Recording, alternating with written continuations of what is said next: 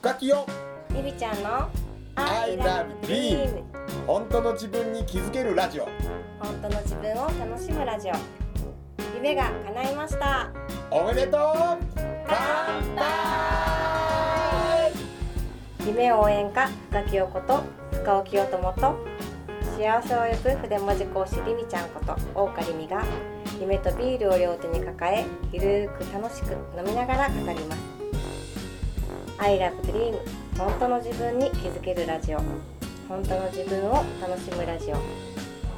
この放送は寺子屋カレッジと大岡筆の提供でお送りします。み夢というか見える未来と、うん。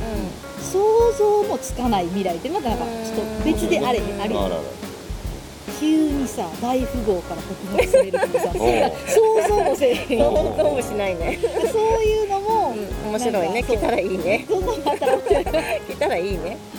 それはもう夫ド婦でバイのでいるしさかないね。どそう それそこはさ多分そこがもう夫婦やと思う、うん。そう想像できる未来を書くものと、全く予知もしないうん未来を引き寄せるのとは、うでそこはもう夫婦でしかないと思うないね。だからなるべくなんかその嫌なこととかをなんかしないじゃないけど、じゃあ自分がどうやってご機嫌でいるかだよね本当に、なんかこうちょっとトラブルうん。なんかのなんかこう持ってくる人いるじゃうん。んたまにね、そういう時になんかこうこううまくこうなんなんていうかなこう私は結構こう対処ししたい方なのね、うん。もうふ知らないとかできないからだから結構こうまっすぐに向き合うんだけど、うん。なんかそこもやり方もさ結構なんかそれがやっぱしんどかったらそこをちょっとなんだろう。それはもうやらないじゃないけどはっきり断るとかはっきり言うとかそういうのも大事だよってこの間友達に言われて結構私何でもなんかあいいよとかこうこう話なんかし受けちゃう方だから、うん。でもこの間ちょっとそういうのが1個あって、うん。やりたくないことなんだけどなんかちょっとどうしようかなみたいなのがあってでも最終はちゃんと話をして、まあ、そこをなんかこうクリアにしたらほすごい自分もすっきりしたしさらになんかこううまくあもっとこうした方がいいんじゃないかなっていうのが出てきてでもそれまではあーなんか嫌だけどちょっといいって言おうかなみたいなちょっとねあ出てきたんだけど、ーうん、なんかそれはそうじゃない方がやっぱりはっきり言った方がいいよって言われて、そうそう。なんかそれはどんだけ自分がその嫌なままモヤモヤしたままやるとさ、うん。ちょっとテンション下がるじゃん。ご機嫌じゃないじゃん、うんうんうん。でもそこではっきり言ってちょっとなんかこう自分をクリアにするともうやらないっていう選択もあったから、うん。もうあのやらないってなったらやらないでいいなと思って言ったんだけどでもより良い方法になったから、うん。じゃあ自分もなんかハッピーじゃん。相手もなんかうまくそのね最初言ってたのはやらないけど、うん。お互い話し合ってすっきりして、うん。なんかお互いがいい感じになったから、うん。うんなんかそれもすごい大事かなと思って。うん。そう。そうだうね、ん他今日はっきり言う方じゃない？結構。あそう見える？見える。あじゃあよかった。よかった、うん。あそういう時もちゃんとそうする時もあるし、うんでも俺も人だから。うん、うん、人だから。やっぱり読む時あるよ、うん。あとかここは読む方がいいっていう時もあるやん、うーん。ううん。ん、なんていうの、うん。もしもし全部俺心のままいったらえらいこと起こるとこもあるよね。うん。電車乗っててさうん。うん。子供が泣いてます。うん別に泣くの仕方ないってうん。聞き流してたらいいけれど、それを例えばなんかこんなとこで泣くんじゃないわよとかなんか厳しく言う親が見えた時に、うん。自分が心もやっとしたからあっー。て「ねえねえ君」なんて言いにいちいち言いに行ってたらさ。そんな言い方もう大変や。んもうそういう時はもうなんか「ん？鳥様いる?」とかうん。もうなんかもう、ね、時間のもう時間がないよいう時にそんな「いやちょっと待って今のはさ」とか止めてる場合じゃん。読ん。じゃうから、うん。基本俺読むからうん。流れって知ってさ、最近それのさ、うん。あの話で、うん。最近ちょっと自分の中で納得した言葉があってんけど、うん。あのー佐賀のねうん。風の牧場っていうところに行ったのね、で私の風の牧場って聞いたらさ、うん。もう完全にさうん。草が生えててさ放牧されててさほうみたいな感じかと思ったのおうおうそしたら行ったらびっくりしてん。けど、うん。ガチこうもう牛さん。たちがこう、中にいてるみたいな、その牧場ではなく、その小屋こうや小屋なん。てこうややってででそこで、うん。あのーまあまあへちょっとすごく深い話やったんだけど、まあ、お肉を食べるとはみたいないろいろ教えてもらって、うん。であの別に当たり前やけどお肉を食べて命をもらって、うん。ありがとうって言って食べるうん。っていうことに対して、なんかモヤモヤはやっぱりして見たくないやん、牛さんたちがさ、うん。子牛子牛とか目の前で生まれんねんな、ですぐに運ばれんねん。ほ親と三三もうほんまちょっとの時間、うですぐに乗ってトレーラーに乗っけられて、ううんわー行くねんう。見たくないやん、もうみたいな言ってるの、うわーって。ん豚やけど。牛な。あ牛や牛やからもう 牛がな、見たないなとか思いながら、うん。であのーまあ、そのそんなんを見ながらその牛のさ話を聞くねん、で牛の話を聞くねんけど、当たり前やねんけどその牛名前はつけないみたいな話をしてて、で名前を唯一名前をつけた牛さんがいてんのな、うん。でその牛さん唯一もこれペットとして飼ってる牛うん。が亡くなったというか病気になって、うん。結局その子を出荷しないと。肉にしないといけないってなった時あに、そのもう家族全員泣いたと。でその牛のことを知ってる、うん。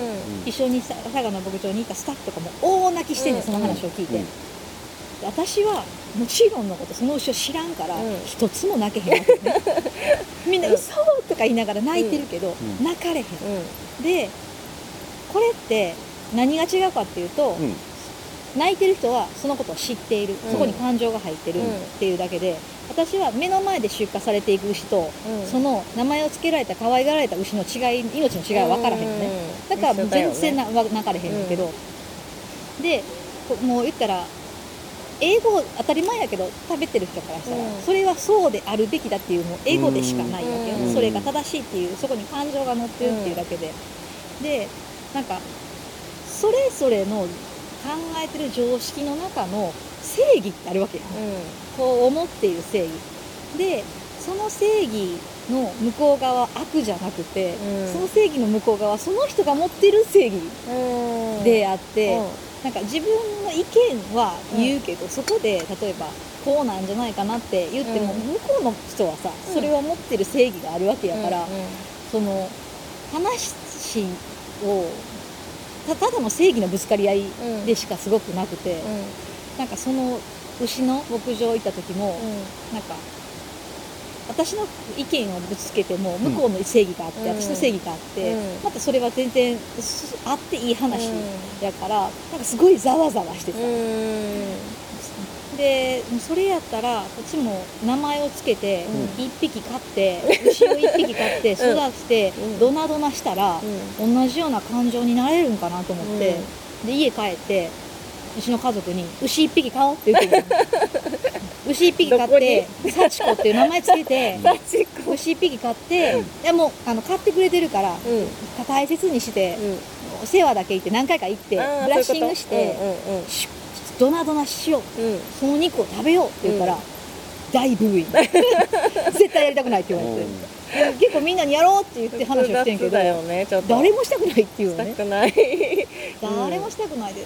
だからなんかみんなそれぞれの中のこうね。常識みたいなのがうん。それぞれあるから、その常識が悪いとかうん。うんとかじゃなくてみんな持ってるうん。常識なり正義がある、ただの価値観の違いだよそうねそう。で、うん。それってすごい難しいうん。からなんか話し合わないと、うん。まず分からんとこやな、私の正義はこうあなたの正義はこうって、話し合うことがすごく重要で、だから絶対メールとか LINE では多分伝わらへん話やし、ん。なんか私はこう思ってるよみたいなことは、その問題とかざわうん。ざわっとしたことっていうのはそのみんなで話し合うためのうん。一つの接点なだけであって、そういうのが起こった時点では絶対になんか私はこう思うねんけど、ん。あなたの正義は何？あなたの常識は何？っていう話し合いの場を絶対に設けるべきやなと思って、なんか話したら全然違うもんねそうそうなんかその言葉なんか言葉を交わすとね。そう絶対悪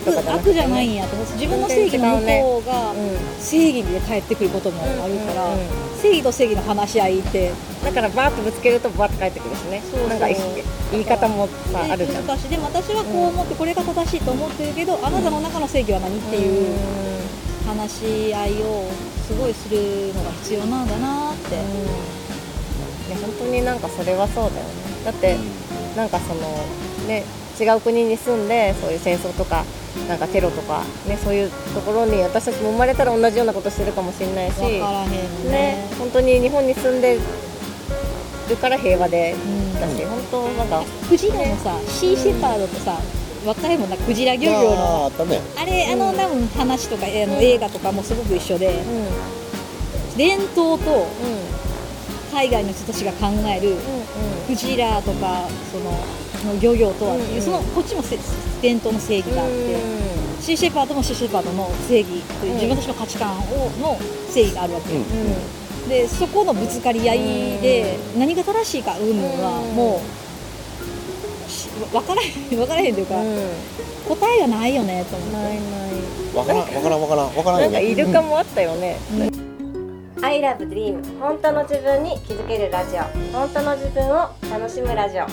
さて来週も夢とビールを両手に抱えどんなお話が飛び出すんでしょうか。この放送は寺子屋カレッジと大家筆の提供でお送りしました。